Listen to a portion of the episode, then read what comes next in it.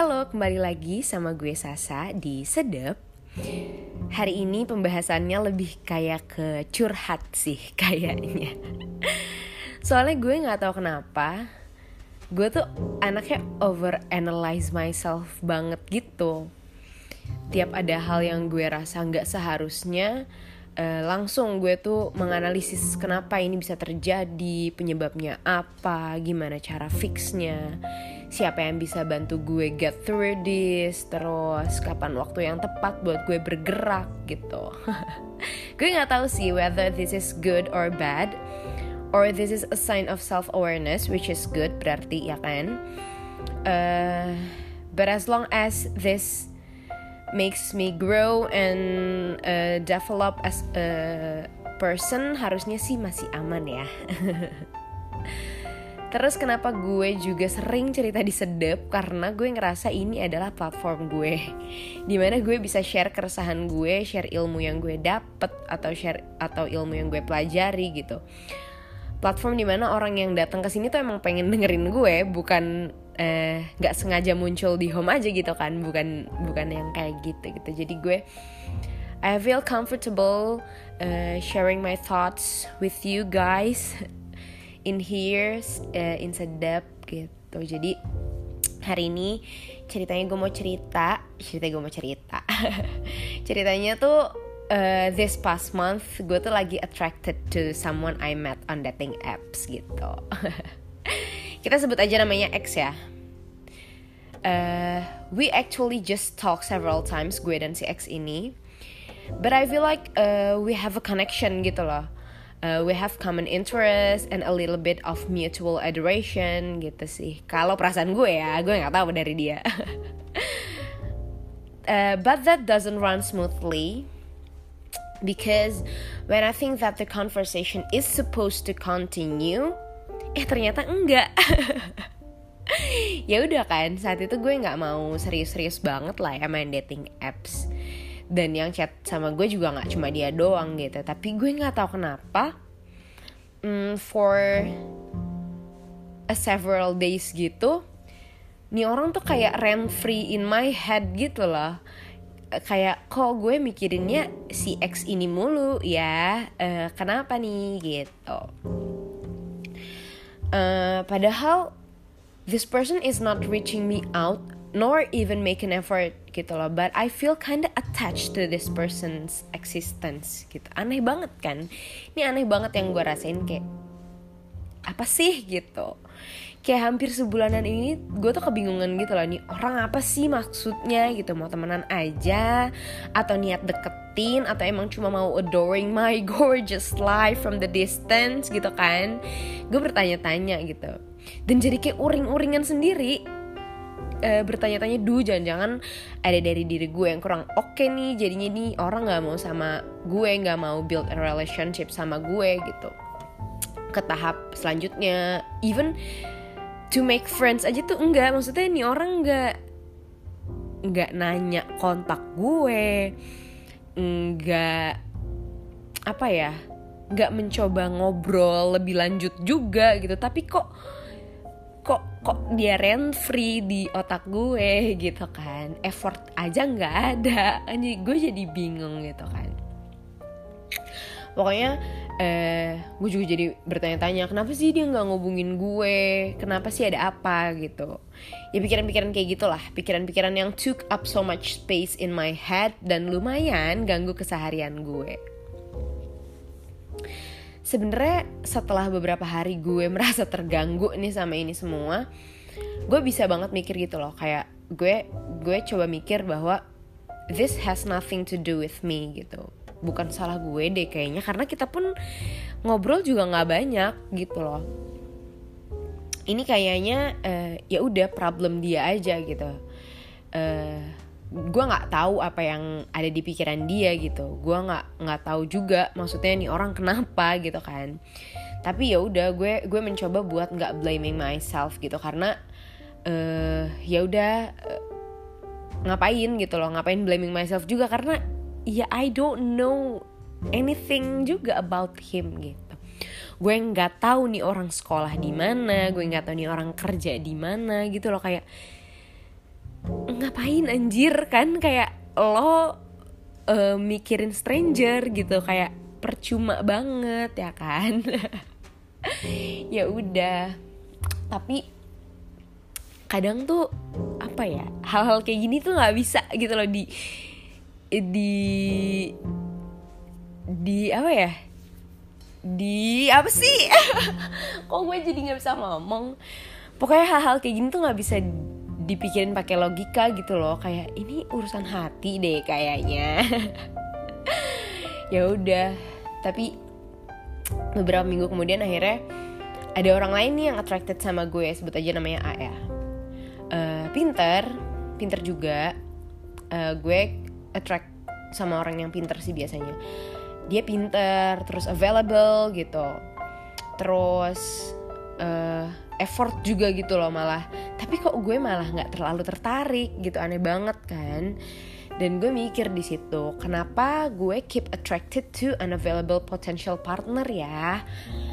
Dan gue mikir bahwa hmm, pasti ada yang nggak bener deh nih sama diri gue dan harus gue work on gitu.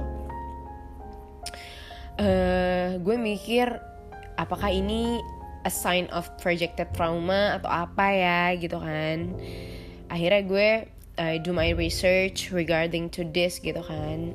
Kenapa gue gue tulis di internet kenapa gue keep attracting to an available partner kayak gitu. Sesederhana itu. Dan gue menemukan uh, jawaban dari seorang psikolog namanya Ken Page dia mendeskripsikan fenomena kayak gini tuh sebagai attraction of deprivation gitu. Nah, attraction of deprivation itu adalah ketika our conscious self tuh sebenarnya tertarik pada kualitas positif yang kita inginkan dari seseorang.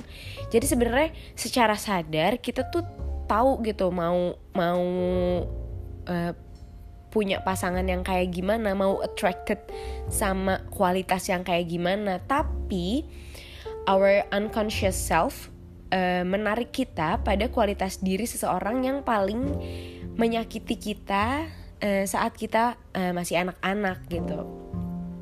Ini hubungannya nanti sama inner child lagi sih obrolannya.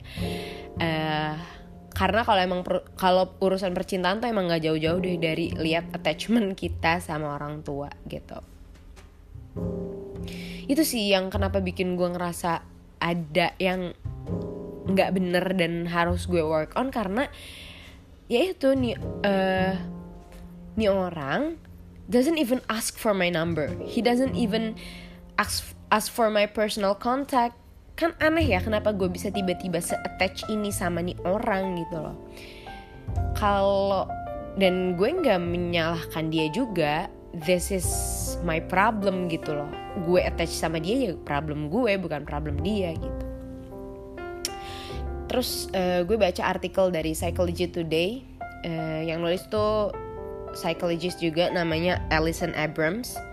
Dia bilang bahwa hal-hal kayak gini tuh dia nyebutnya chemistry compass.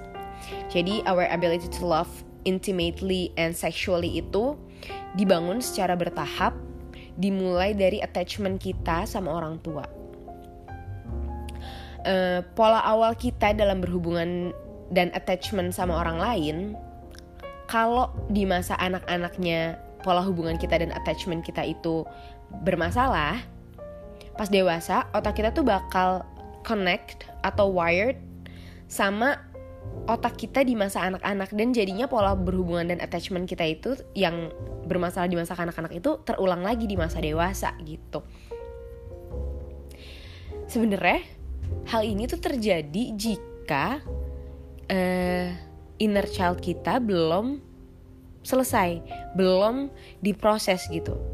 Nah, tapi gue ngerasa gue kan kemarin udah proses uh, trauma gue, gue udah proses inner child gue sama psikolog sama profesional. Why this is keep coming back gitu gue ngerasanya. Yang bikin gue bertanya-tanya tapi emang sih uh, dari awal gue ke psikolog tuh udah diingetin sama psikolog gue namanya Mbak Cindy. Dia bilang uh, healing itu a lifetime process gitu. Nggak nggak cuma sekali doang. Jadi nggak bisa lo ngarepin sekali datang ke psikolog sekali dua kali diproses dan udah kelar gitu urusan lo. Nggak gitu gitu. Tapi uh, ini udah lumayan uh, kemajuan sih buat diri gue. Jadi maksudnya gue bisa sadar bahwa gue tuh lagi attract sama unavailable potential partner gitu loh. Itu salah satu hal yang oh ternyata ada kemajuan dari diri gue gitu. Nah kalau dari apa yang tadi gue bilang yang tentang hmm, kita terulang lagi pola attachment dan berhubungan di masa kanak-kanak ter terulang di masa dewasa karena gue tuh tumbuh dengan chemistry kompas yang rusak gitu loh. Di mana jadinya gue secara nggak sadar mengarahkan diri gue buat memilih mereka-mereka lelaki-lelaki yang mewujudkan karakter emosional terburuk dari my primary caregiver gitu. Jiwa gue tuh mencoba recreate the scene of how I wounded as a children and I hoping that I can save myself by changing its ending gitu. Jadi kayak mm, gue kenapa bisa attract sama mereka? Karena gue ngerasa gue bisa nge, apa mengganti akhirnya gitu. Saat gue uh, terluka di masa kecil. Dan juga karena I haven't had a healthy model of what love and support feels like so I may grow up to be more susceptible to dead end relationship because I have a dysfunctional view of what love is or I don't feel worthy of love gitu. Sebenarnya saat ini gue perlahan sudah mulai eh, merasa bahwa gue worthy of love, bahwa gue hmm, pantas diperlakukan dengan baik gitu. Itu juga banyak dibantu oleh eh, terapi sama Mbak Cindy, terapi sama profesional gitu. Tapi uh, secara nggak sadar mungkin unconscious mind gue kadang-kadang masih uh, ngebawa gue kepada hal-hal yang kayak gitu gitu loh. Dan akhirnya from this realization gue akhirnya book an appointment with my therapist again Karena mau nanya banget sih kemarin tuh aku udah diproses buat healing my inner child maafin ayah ibu. Tapi kok aku still attracted to an available partner sih mbak? Gue tuh pengen nanya banget sih sama psikolog gue. Dan mungkin kayaknya ini bakal gue lanjutin rekamannya setelah sesi sama psikolog kali ya. Supaya knowledge-nya lebih komprehensif supaya mm, mm, cuman dari artikel dan apa yang gue baca doang tapi dari sisi psikolog gue juga gitu kenapanya gue bisa kayak gini tetap masih kayak gini gitu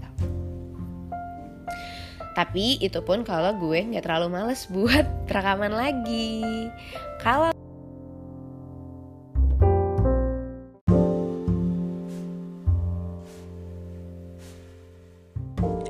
Hello, it's another day of uh, the recording.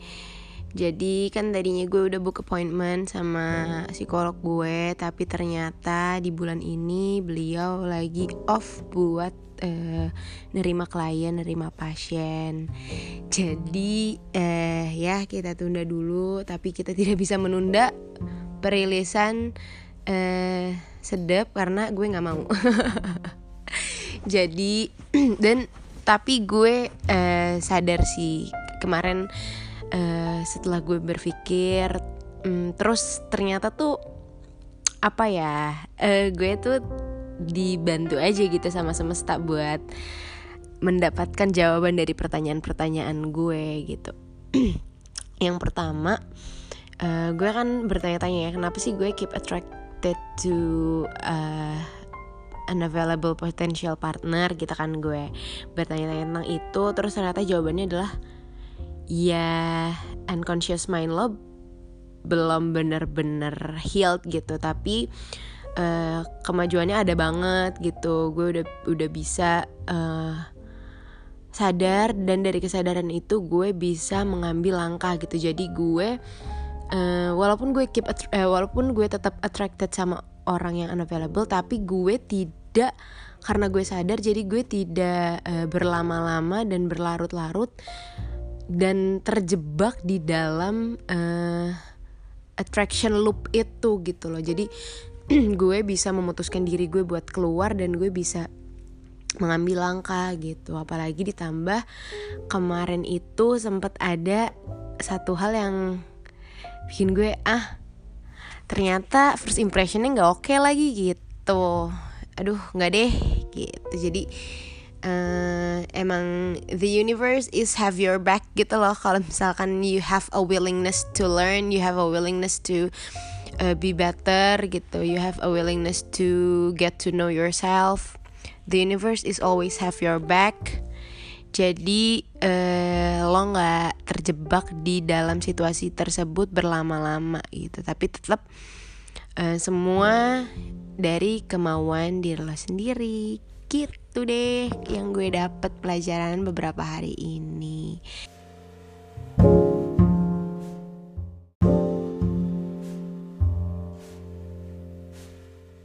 kita tutup aja di sini. Semoga ocehan gue hari ini ada faedahnya dan ini suara gue kedengeran bindeng gak sih?